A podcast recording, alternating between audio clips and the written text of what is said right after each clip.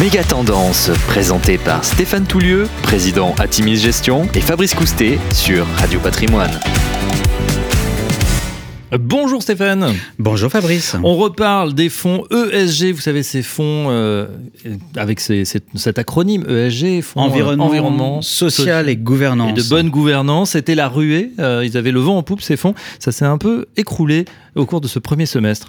C'est vrai que l'actualité a été chahutée pour les investisseurs ESG ce semestre parce que plusieurs controverses ont marqué ce semestre. De grands acteurs de la gestion étaient pris en flagrant délit de greenwashing. Oh mon Dieu Alors concrètement, que s'est-il passé? Alors bien, le greenwashing, pour rappeler ce que c'est, c'est euh, je prétends que je suis vert, mais en mmh. fait je ne le suis pas du tout. Plusieurs incidents spectaculaires ont émergé dans la presse. Alors d'abord, il y a une lanceuse d'alerte, ex-employée de DWS, qui a accusé son ancienne maison de gestion de surestimer la part d'ESG dans ses actifs. Ça a amené une enquête de la Fed et de la BaFin, on plaisante pas, et au départ du patron de DWS. Goldman Sachs Asset Management, BNY Mellon Investment Management ont fait l'objet d'enquêtes de la SEC. D'ailleurs, euh, euh, BNY a accepté de payer une amende euh, parce qu'il euh, y avait un petit souci.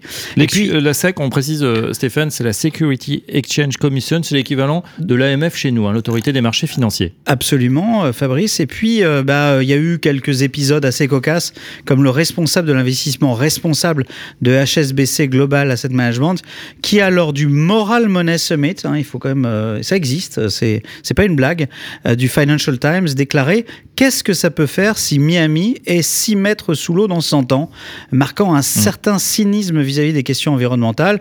Il a évidemment été euh, remercié dans la foulée. Euh, de façon plus sérieuse, euh, eh bien, risquant d'être exclu des fonds de pension du Texas, BlackRock a déclaré publiquement soutenir des industries pétrolières et gazières, et ce après avoir claironné très fort son engagement ESG. Et puis certains émetteurs se rebiffent. Alors il y a un, le plus gros lanceur d'alerte, patron du monde, c'est Elon Musk, hein, le patron de Tesla, qui voyant Tesla, le grand producteur de voitures électriques, numéro 1 mondial, sorti du S&P 500 ESG, alors qu'Exxon y restait et était très bien positionné, a tout simplement déclaré via Twitter que l'ESG était une arnaque. Alors ça fait pas mal euh, du côté des États-Unis. En France, on a aussi euh, quelques cas qui ont défrayé la chronique. Bah, en France, le cas Orpea a choqué. Comment conserver ce titre en portefeuille ESG ou ISR alors que la maltraitance des personnes âgées dans les maisons de retraite euh, semble manifeste hein. Les jugements sont en cours, mais en tout cas, il y a beaucoup de sources conjointes pour dire que ça se passe très très très mal au niveau des traitements des personnes âgées dans cette entreprise. Donc il y a un vrai sujet mmh. de la lisibilité finalement de cette notion d'ESG. ESG et ISR, l'investissement socialement responsable. Alors pourquoi toute cette nervosité Alors du côté des États-Unis, le régulateur américain bah, souhaite clairement mettre un terme au greenwashing et c'est aussi le cas en Europe euh, au travers de l'ESMA, euh, l'AMF qui a conduit euh, finalement une enquête de place pour essayer de comprendre un petit peu ce qui se passait et de voir si les acteurs mettaient en ligne finalement leur marketing pour entre guillemets sauver la planète avec la réalité des faits. Et puis avouons-le, bah, il y a un vrai sujet, c'est que les clients ne comprennent plus rien. Hein. Mes récentes rencontres avec des distributeurs dans l'asset management l'attestent, la multiplicité des définitions, des labels, des acronymes pousse à un certain écœurement, surtout à un moment où les distributeurs doivent, avec la MIF 2, euh, intégrer une offre ISR. Ouais, effectivement, c'est ce qu'on appelle la, jungle des labels. C'est vrai que c'est pas évident.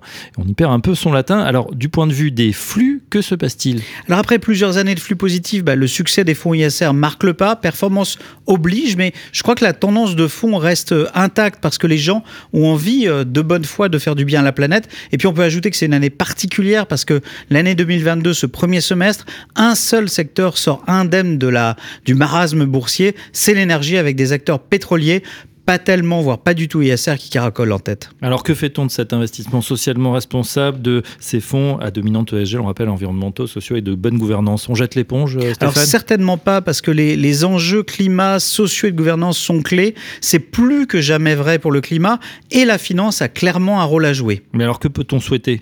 Alors là, c'est un peu personnel dans, dans cette chronique, c'est euh, je crois qu'on doit exiger euh, une meilleure lisibilité. Moi, je voudrais faire un petit peu de provocation.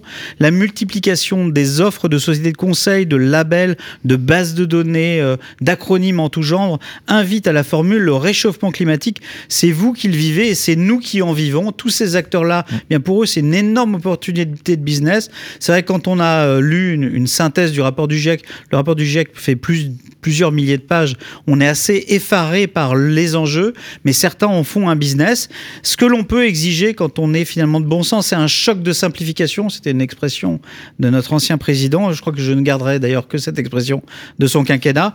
Euh, ce choc de simplification est souhaité et on aimerait avoir une démarche européenne avec l'entrée en vigueur du, SFDR, hein, le Sustainable Finance Disclosure Regulation. C'est la nouvelle réglementation européenne qui reste très complexe, très dure à appliquer. On est assez agréablement surpris parce qu'enfin on a une harmonisation européenne. C'est une bonne chose. D'ailleurs, beaucoup d'acteurs de la gestion s'orientent vers la nomenclature SFDR et laissent tomber les labels. Il faut dire que la réforme récente du label ISR d'État euh, ne devrait finalement pas imposer au fond d'exclure certains secteurs d'activité jugés euh, trop polémiques ou polluants comme le mhm. charbon ou les énergies euh, fossiles non conventionnelles comme le gaz de schiste, qui est le de schiste, pardon, ce qui est totalement incompréhensible selon moi.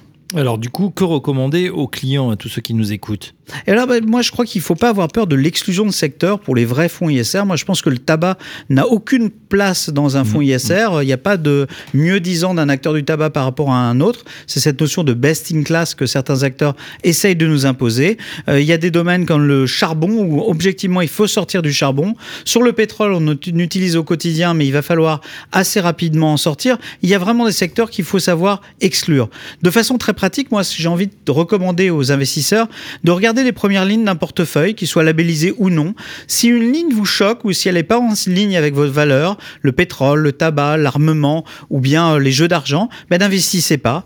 Et puis ne pas oublier le rôle des, gérants, c'est d'apprécier avant tout l'épargne sous contrainte de risque. Les sociétés de gestion n'ont pas été créées pour sauver la planète, mais elles, peuvent agir. Donc il faut bien se rappeler d'une chose, c'est qu'il faut se méfier des grands slogans, des étiquettes, des médailles en chocolat euh, qu'elles s'attribuent ou qu'elles se font attribuer par des tiers et chercher l'authenticité je dirais pragmatisme, simplicité et authenticité, c'est ce qu'on peut souhaiter du monde de l'asset management et aussi des régulateurs pour qu'on ait moins de bureaucratie et plus de pragmatisme. Voilà, et on retiendra votre formule choc, le réchauffement climatique, c'est vous qui le vivez, ou nous tous, et c'est euh, nous qui en vivons, on peut dire euh, certains de l'industrie qui doivent se remettre en cause. Merci Stéphane, à très bientôt pour une nouvelle chronique Méga Tendance.